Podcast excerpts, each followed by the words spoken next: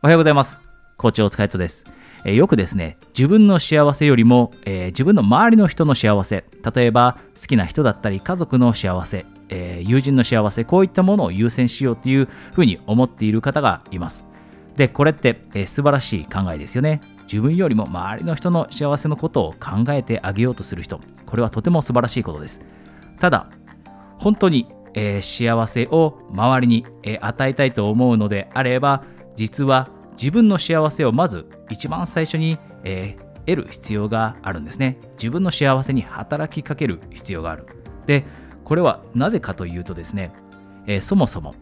自分が幸せになった時、自分に、え、余裕が生まれるようになって自分の周りの人にももっと、えたくさんの、え幸せを振りまいてあげようともっと親切な行動を起こそうと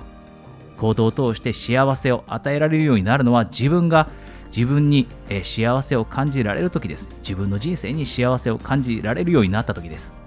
よく飛行機に乗っているとこんなアナウンスメントを聞きますよね。非常事態に備える時には、えー、まず上から、えー、酸素マスクが降りてくると。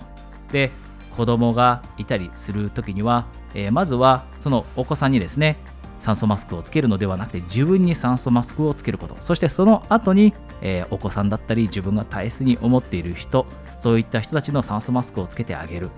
つまりこれも同じです。自分に余裕ができて初めて周りの人たちをもっともっと助けてあげることができるようになる。このように考える必要があるのでもしあなたがですね今自分の幸せよりも周りの人の幸せのことを、え考えているというそういった素晴らしい考えを持っていた時にはですねまずは自分にもしっかりと幸せのチャンスを与えてあげてから周りの人を助けるようにするとさらに効果的にですね周りの人を幸せにしてあげることができるんだということ。これを、え言い聞かせてあげてください。自分の幸せに働きかけていいんです。優先順位はまず自分。そしてその後に周りの人のことを幸せにしてあげるような努力をする。で、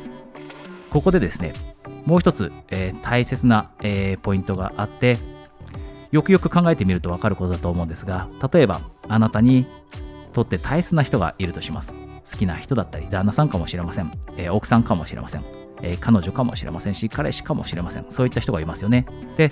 そういった人にとっての幸せって実は何かというと、2人が素晴らしい関係を築けているのであればあなたの幸せがあなたの大切な人にとっての幸せです。